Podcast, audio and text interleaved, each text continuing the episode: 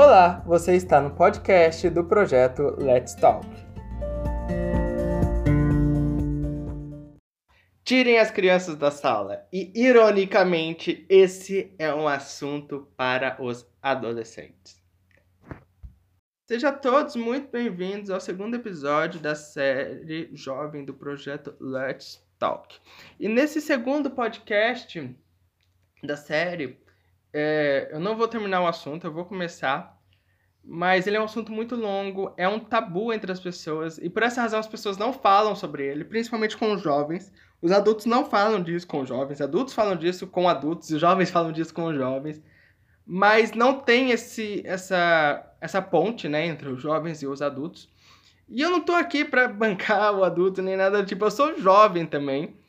Mas eu acredito que é um assunto que precisa sim ser comentado. E como um grande admirador da biologia, eu trouxe esse assunto, que é um problema até que cultural, que é a questão da sexualidade. E hoje a gente só vai falar sobre a pornografia. Eu vou deixar a questão da sexualidade em vivo, né, os nudes, os vídeos, enfim, para o próximo podcast. Mas, cara, a pornografia se você não sabe o que é, o que eu acho muito difícil, pornografia ela vem da palavra do grego é, pornos, prostituição e, e grafô, escrever, gravar. E é claro que a pornografia com o tempo se tornou um mercado. E aí já tá o primeiro problema, o mercado. O mercado, óbvio, ele vende muitas coisas, mas quando a gente pensa em mercado, em, vender, a gente já lembra de mercadoria. E mercadoria nada mais é do que um objeto. Objeto com diferentes proposições, mas objeto. E esse é o primeiro problema da pornografia. Olhar para alguém como um objeto.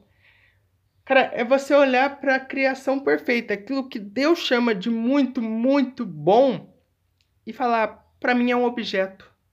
É você olhar para alguém como um objeto. Esse é o principal problema da pornografia. Perdão, esse é o primeiro dos problemas da pornografia. Por que, que alguém assiste pornografia? Tipo, é, qual, qual é o círculo da pornografia tipo, para quem assiste? Imagina que a vida seja um ritual.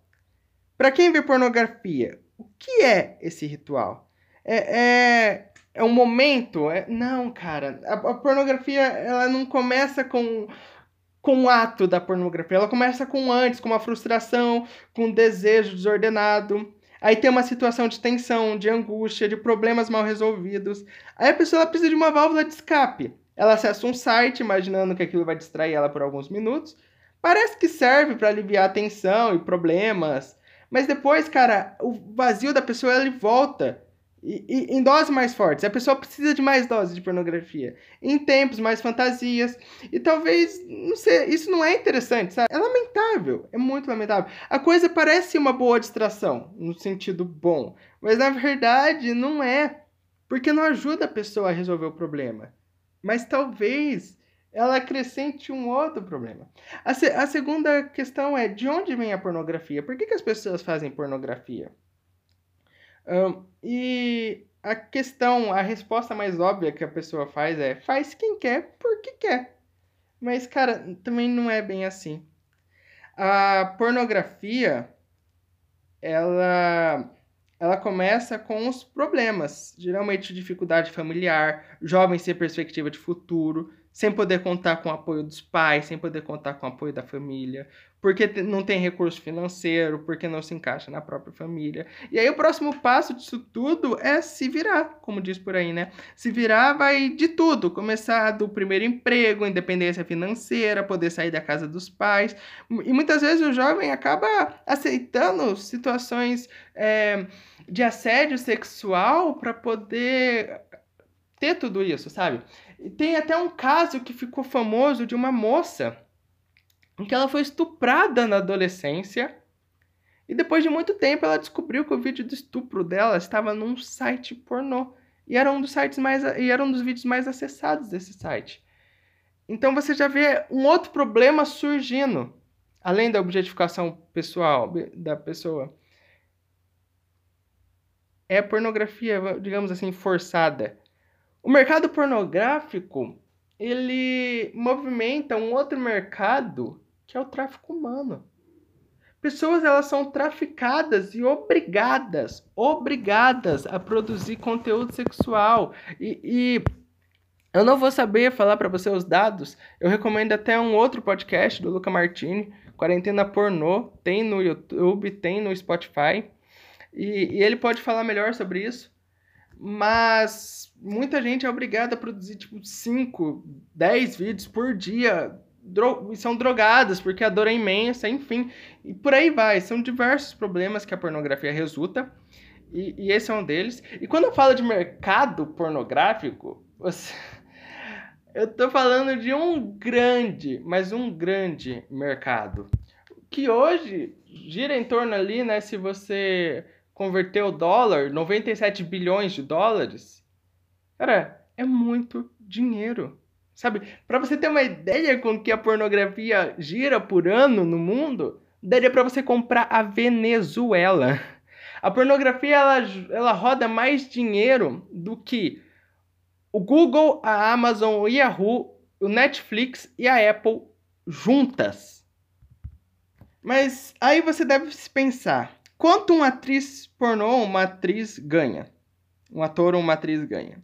Você deve imaginar que no começo talvez seja muito, né? Depois é, se consegue uma certa fama, não seja muito, perdão, no começo, depois se consegue uma certa fama, e um pouco mais, um pouco mais, cada vez a pessoa vai ganhando mais. Mas o tempo, com o tempo vai aparecer mais jovens e mais novidades. E, e, e vai mudar, sabe? E aí, para não perder as oportunidades, a pessoa aceita papéis que antes ela não aceitava, em condições que antes ela não aceitaria. É, é aquela lei de oferta e mercado, sabe? Tratando de, de um objeto, infelizmente, é uma lei de oferta e mercado. Quanto mais oferta, é, mais baixo deve ser o preço. Perdão, quanto menos procura, mais baixo deve ser o preço. E, e a matéria-prima vira um produto, a matéria viva, né? A pessoa vira um produto, depois ela é descartada. Cara, é descartada como um lixo. E aí você fala, ah, mas eu nunca paguei nada, né? Eu nunca. Nunca paguei pela pornografia. Mas a questão é. Como eu já disse, você vê a pessoa como um objeto, a objetificação. E, e quando você vê uma propaganda de perfume, carro, roupa, o que acontece com você? Alguma coisa diferente acontece. Você fica doido para comprar e só pensa no produto que você não tem. E é exatamente isso é, é como uma propaganda, sabe? Vai fazendo você ver as coisas diferentes, vai fazendo você ter vontades que antes você não tinha e você só consegue pensar nessa coisa. E aí vai fazendo o consumidor olhar para as pessoas de maneira diferente. E isso pode resultar até num possível estuprador. Não tô falando que todo mundo que assiste pornografia vai virar um estuprador. Eu tô falando que talvez aquelas pessoas que não tenham um controle sobre a sua vida, que não tem um, um, grande controle emocional, pode se tornar um estuprador. Então, os problemas da, da, pornografia não param por ali. Eles vão muito além, muito além. Como eu disse, assistam a quarentena pornô do Luca Martini e reflitam sobre isso. Talvez, é o que eu falei, para os jovens isso é uma coisa muito comum. E talvez seus amigos vão dizer que é uma boa. E talvez seus amigos estejam na sua vida para você não seguir as ideias deles, mas para você ajudar eles a pensar diferente. Quando a gente fala em mudança de vida, né? É, o cristianismo tem uma frase muito boa para isso, que é a metanoia, mudança. É você virar, é você dar um giro de 180 graus. Você sabe, um giro de 180 graus é você ir ao contrário daquilo que você estava indo. O contrário de ir em direção à pornografia é ir contra a pornografia e é levar as pessoas junto com você. Então, algumas dicas práticas. Primeiro ponto: evite situação de pecado. O que seria uma situação de pecado? é aquilo que te coloca mais perto de você errar. Você tá nervoso, você tá precisando relaxar e você fica sozinho em casa. Isso é uma situação de pecado. É, você tá. Ou às vezes você não tá sozinho em casa, enfim, você começa a ver algumas fotos no Instagram, no Facebook. Isso é uma situação de pecado que vai te levar a consumir pornografia. Segundo ponto, cara, divida isso com alguém. procure alguém maduro que você confia e divida isso. É, um, um grande problema da pornografia, ela se torna um vício, né? E por uma necessidade hormonal complexa e tudo mais. E assim como uma pessoa que fuma um cigarro, mesmo sabendo que faz mal, a pornografia acontece exatamente isso. Então você precisa de uma ajuda para vencer esse vício. A próxima dica é: para suprir esse hormônio que eu disse, que é uma questão hormonal, faça exercícios físicos.